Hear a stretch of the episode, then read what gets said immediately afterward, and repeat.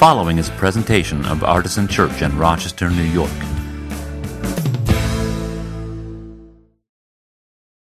So, the last part of this anchoring rhythms concept this year, and this will transition us into what I hope is a sermon shortly, I promise.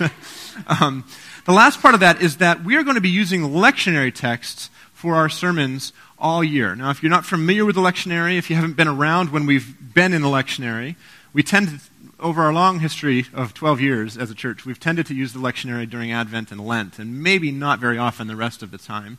But this year, we're going to use it all year long. So, what the lectionary is, is a collection of scriptural texts that are grouped into four categories every week. You have an Old Testament reading, you have a psalm reading, you have an epistle reading or a prophet reading, and then a gospel reading. And the four texts um, come every week. And uh, if you follow it all year long, then it switches to another year, and then it goes around again, and then it switches to a third year and goes around again. There's three years year A, year B, year C. And um, each week there's a text assigned. Now, if you go through three year cycle on the lectionary, um, you won't get every word of Scripture, but you'll get a really big picture of it. And it also ties into the normal rhythms of the Christian calendar, which is a really nice thing that we want to leverage uh, in our favor this year. We have lots to do, lots to do this year. Very busy time coming up for us. And we just, the, the leadership team and staff just knew this was the time when we need to remove a bunch of variables Let's, let's not overthink everything. Let's, let's get into the lectionary and just let the scripture lead us where it leads us. And so I'm actually really excited about this.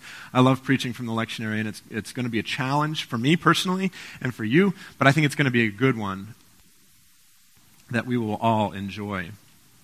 Um, so if you'd like to be following along with the lectionary, it's very easy. If you just Google the word lectionary, it's like dictionary, but with an L-E instead of a D-I at the beginning, lectionary um, the first result will be the uh, Vanderbilt Divinity School, I think, has the lectionary texts in there every week. You can find them very easily. So it would be awesome if you were reading ahead as we get ready for Sundays, and then you come here and you've already heard these texts kind of or seen them, um, and suddenly they take on a new life. I promise that they will. Our greenhouse groups study the lectionary ahead of the week, and we've, when we've done that at certain times of the year, it's been an amazing experience. So, all right. That's a much longer than usual business preamble. I apologize, but there's lots, as I said, to, to tell you about. Today, um, to get our feet wet with the lectionary, we're just going to look at one of the readings for the most part, and that's the reading from Romans 12.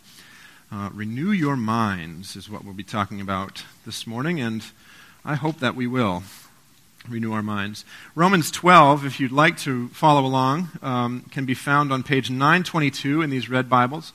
Uh, if you have a Bible of your own on your phone or in your purse or just that you bring around with you places, I encourage you to read it out of your own Bible, kind of get that feeling of what it's like to read the scriptures on your own. If you don't have your own Bible, take a big blue pen from, from the seat and put your name in the front of one of these and take it home with you because that's what they're there for. All right? Romans 12, we'll read verses 1 through 8. For church nerds like me, this is a very famous passage. You may recognize it if you are also a church nerd, but let's see if we can find some new life in it today. Um, now, right out of the gate, I'm going to make a disclaimer. The first words say, I appeal to you, therefore, and you know me. You know what I'm going to say. When we get to therefore, you're going to hear me say what? What is the therefore? Therefore. It's not fair to read a text, a little piece of the scriptures, and it says therefore, and you just go on like nothing happened. Because the therefore depends, you know, that means that what he's about to say depends on what he was saying just a second ago, right? Um, the problem with Romans is that there's like 78 therefores, right? It's like he just was in a mood when he wrote this letter. Um, it's, it, you'd like go therefore, okay, I'll read the thing before. There's another therefore, and you, pretty soon you're back to Romans 1, and you don't even know what you're doing. Um, so we're, we will not go too far back, but the point is um, the therefore here is that God is merciful to all kinds of different people, to people who deserve it, to people who don't, and that we ought to um, act in accordance with that fact. So he says, I appeal to you, therefore, brothers and sisters, by the mercies of God, some translations say, in light of God's many mercies, to present your bodies as a living sacrifice, holy and acceptable to God, which is your spiritual worship. Do not be conformed to this world, but be transformed by the renewing of your minds, so that you may discern what is the will of God, what is good and acceptable and perfect.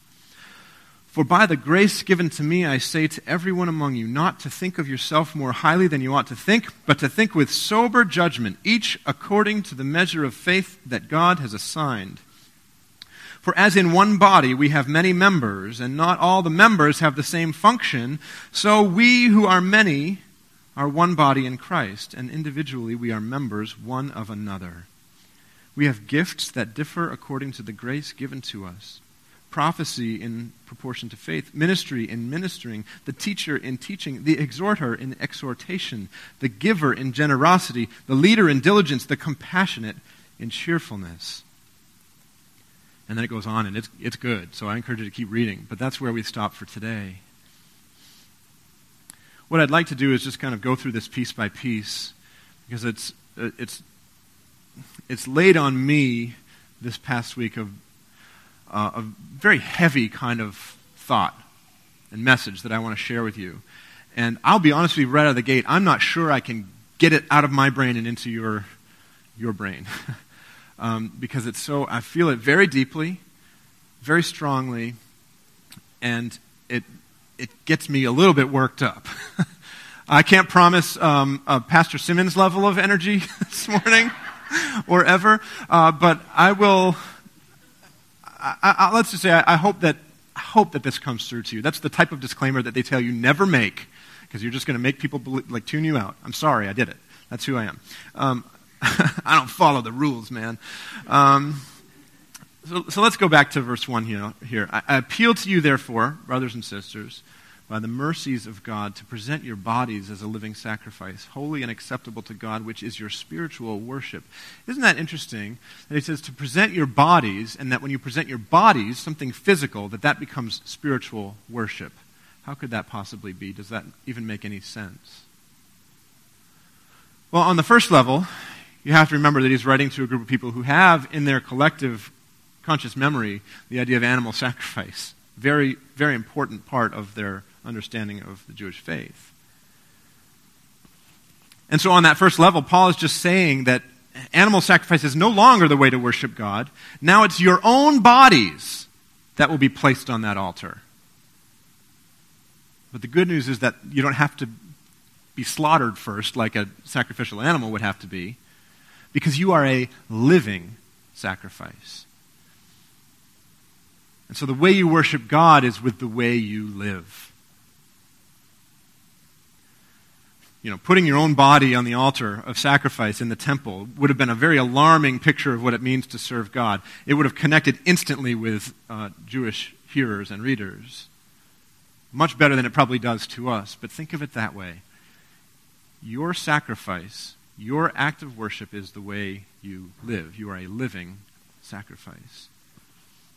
And the idea of bodies comes up again later in this passage, and we'll see why it becomes important.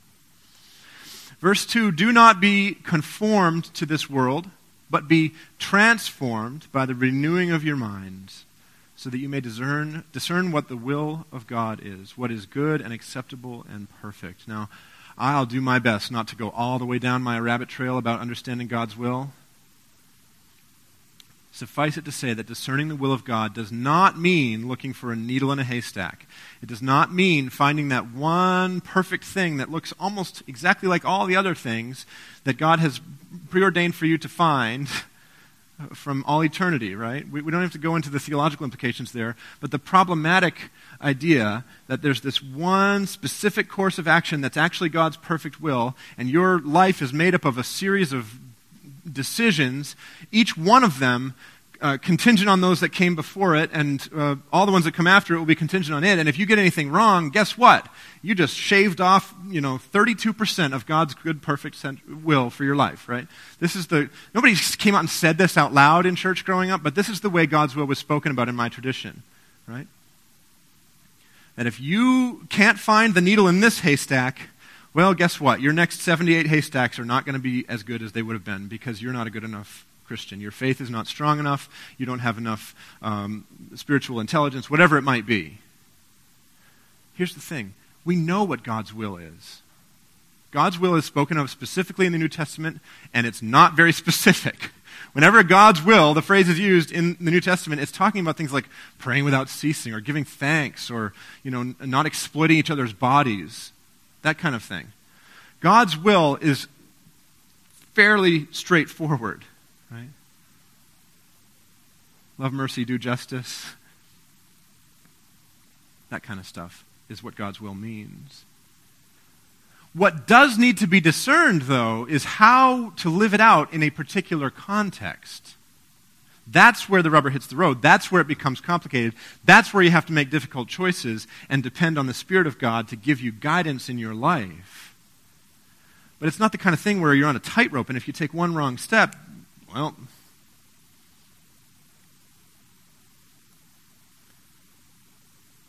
What needs to be discerned is how do you live out God's will, God's revealed will, in a particular context. And for that, you need transformation. Specifically, your mind needs to be renewed. Because without that transformation, without the renewing of the minds, what you will do is you will conform.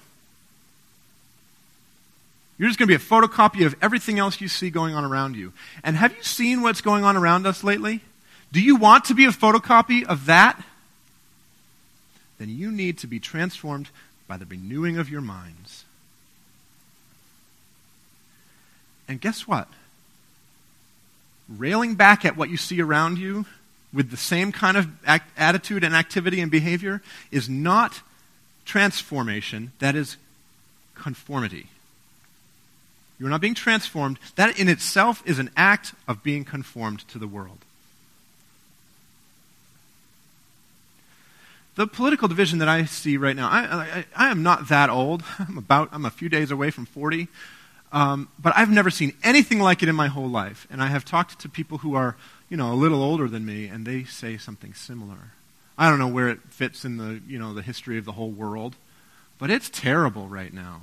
It is terrible. I want to, I, I and it's getting very personal.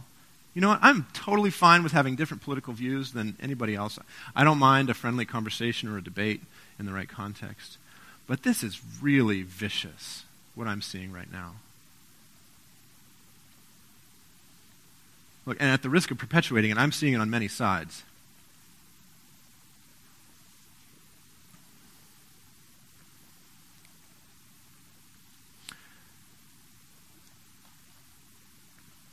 Here's what I think the solution has to be for us, for people of Christian faith.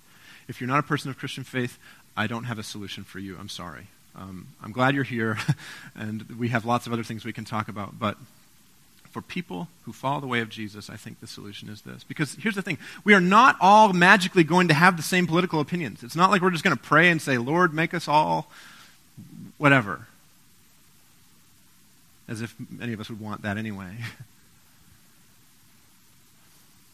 the parts that the enemy wants to use as leverage to pry us apart, those, those differences among us are always going to be there. We, that's, the solution is not to try to become all the same. It won't work. But what if we all fixed our eyes on Jesus and his way instead of all the other stuff around us? So that wherever we are on the political spectrum or on the spectrums of all the other things that might divide us, instead of looking at each other with anger or looking to uh, those who are around us with uh, self congratulatory um, attitudes, what if we all turned and looked to Jesus at the same time? Wherever we were sitting or standing or existing, we'd all be looking at the same thing. Do you remember for like 45 minutes a while ago, we were all looking at the same thing at the same time? That eclipse was such a beautiful thing. I'm sorry if you were working during that time. Like somebody was probably doing surgery or like, I couldn't look at the eclipse. The guy's brain was right there. But, you know, most of us, most of us were standing around or sitting in lawn chairs or whatever it was uh, with our stupid little glasses looking up at that eclipse from all around the city as the, as the moon passed between the earth and the sun, mostly. um, we all stopped what we were doing. We all stopped reading our political blogs and watching our, I almost swore, our cable news.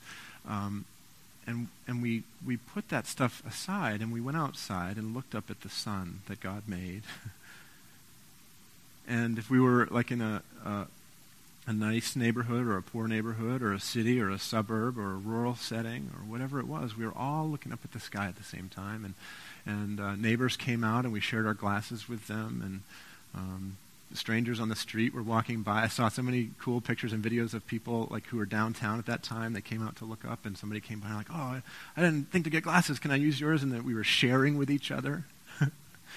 the thing that that made it work was that we were all united in looking at the the same amazing, awesome, life-giving thing, and pondering our existence in the world relative to that, that giant ball of gas 93 million miles away and the frozen rock that was skating between us for a minute turned our attention together. And we were standing next to each other, looking in the same direction. What if we, as people of Christ, did that? Instead of trying to convince each other that our politics were wrong or that they were the wrong expression of the gospel or whatever it might be, What if we all looked at Jesus instead of the, the divisive thing we were staring at? What if, what if for a week we agreed to turn off Sean Hannity and to turn off Rachel Maddow and read the Sermon on the Mount for an hour every night instead? What if we close the browser tab with Daily Kos in it? And we close the browser tab with young cons in it? And we open a new browser tab with the, with the Bible in it. I don't want to be too like too pastory here. I don't want to be too pat. But what if we what if we close that that nonsense down and and focused on going deeper in Scripture for a little while? What if we what if we logged Jesus, take the wheel. What if we logged out of Facebook? I'm seeing a, a, Pentecostal praise silent back there. what if we logged out of Facebook for a week? Listen, I've wanted to, to throw Facebook into the fiery furnace so many times over the last couple of months. And you know the reason I haven't done it? Well, uh, it's because I'm addicted to it, like it's an opioid. But the, the, the, reason I tell myself is like, I can't leave because I have to shepherd these people who are about to kill each other.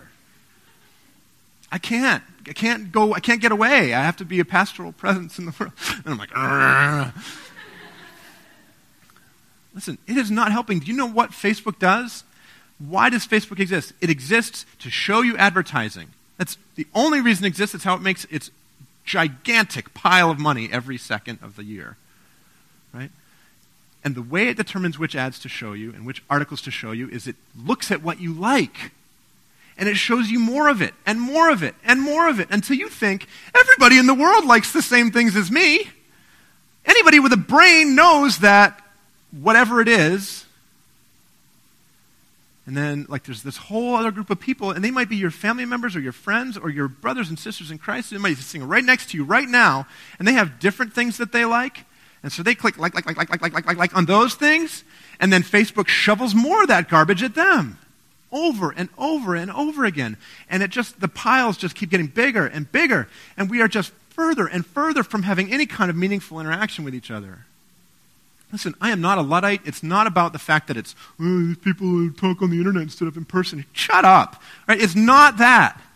Look, people talk in all kinds of ways around the world, and they always have and they always will. And they said the same thing about email, they said the same thing about the telephone, they said the same thing about the telegraph. So get that out of your mind. It's not that. This is different, this is new, this is insidious, and it is destroying our relationships with each other.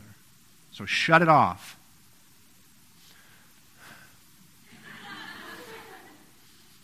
And I'll try to, too. If you promise you won't snipe at each other for a week, I will shut it off for a week too. Listen, it's not just that. I have this pastor I follow on Twitter, which is another problem in my life. He's great. Um, he said, I don't think I can proclaim a gospel in, 30 minute, in a 30 minute sermon that will overpower the gospel that my entire congregation has been receiving from their cable news channel every night, all week long. And listen, those of you who are thinking, yeah, I can't believe that some people watch that channel, You are part of the problem too. Whatever channel it is, if you want the gospel to take root in your life, and you are shoveling that nonsense into your ears and your eyes and your hearts and your minds and your souls instead, you are conforming to the ways of this world. And what you should be doing is being transformed by the renewing of your minds.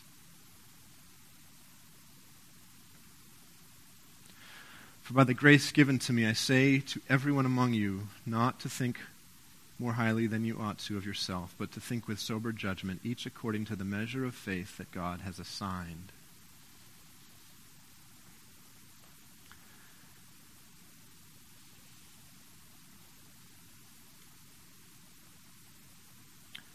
Clement of Rome said, Why do we divide and tear to pieces the members of Christ? And by the way, members um, just means body parts, right? Think of the, the word dismembering. It's kind of a gross word, but that's where that members does not communicate what's being communicated there, which is that we are body parts knitted to each other. Why do we divide and tear to pieces the members of Christ and raise up strife against our own body? And why have we reached such a height of madness as to forget that we are members one of another? For as in one body we have many members, many parts, and not all the parts have the same function, so we who are many in are one body in Christ. And individually we are members one of another. We're parts of each other. And so when he says, present your bodies as a living sacrifice, and then starts talking about, guess what the body really is? It's all of the people. It's not just that you present yourself, your own body, as a living sacrifice. That you, it's not just that the way you worship God now is not by sacrificing animals, but by sacrificing with the way you live. It's also that, guess what? We are all one body. And we have to present ourselves as a living sacrifice, which means we have to do it together. Which means we have to look at Jesus instead of all the other things that we want to look at and be transformed by the renewing of our minds. Now, listen, I know that for some people, the politics is not just like a, it's not just like a, um, a fantasy sports league or something. It's not theoretical. It's not imaginary. That the, the policies that, uh, that are put forth by one party or another actually directly affect your life. For some of us, that's more true than others. I'm not asking you to, if you are a victim of oppression, to make nice with your oppressors because you, you know, you have to be submissive and that kind of thing. I am asking you to love your enemies. There's a line there that's very difficult to find for people who have legitimately been oppressed. And how can I, as a person who is not oppressed, ask those who are to, to practice this type of sacrificial love? I, I get that that's kind of, there's a lot of gall in that. But what I will say to you is that I will stand with you as you do that. I won't make you go alone. And I, I pray that our, our church will stand with you as well, that we will be one body. That when the eye is hurting, the shoulder will hurt too, and so on. I will stand with you, the church will stand with you, and, and guess what? So will the God of the universe. We, we said Psalm 138 earlier together. For though the Lord is high, he regards the lowly but the haughty he perceives from far away. Though I walk in the midst of trouble, you preserve me against the wrath of my enemies. You stretch out your hand, and your right hand delivers me. The Lord will fulfill his promise for me. Your steadfast love, O Lord, endures forever. And then that plea do not forsake the work of your hands, and God will not forsake the work of God's hands.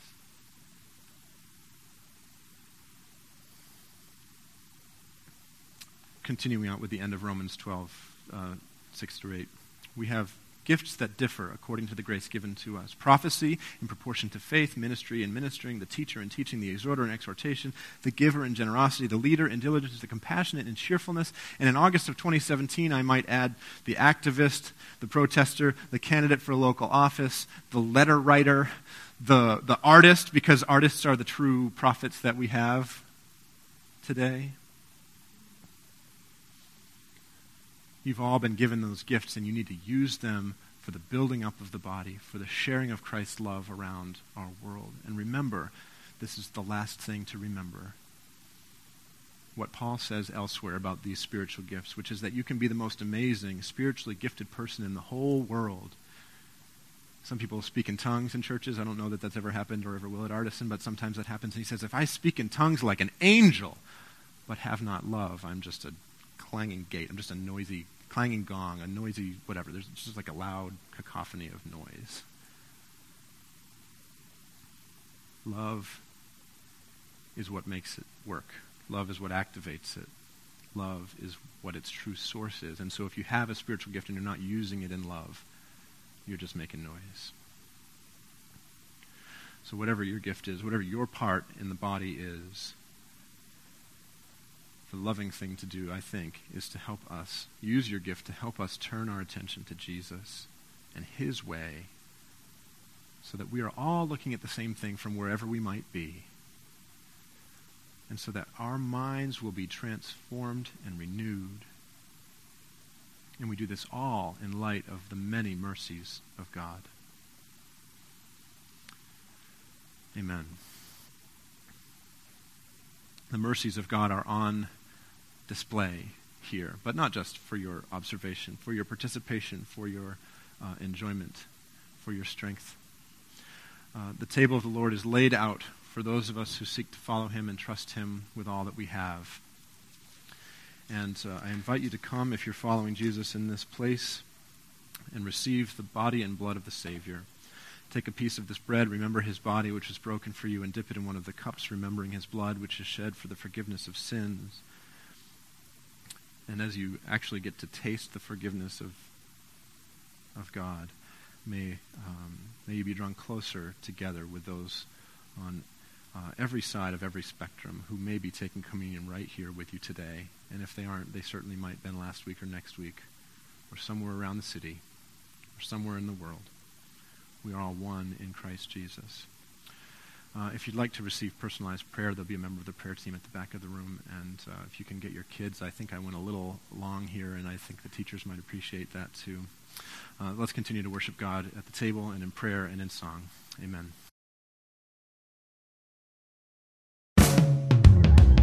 For more information, visit us at artisanchurch.com.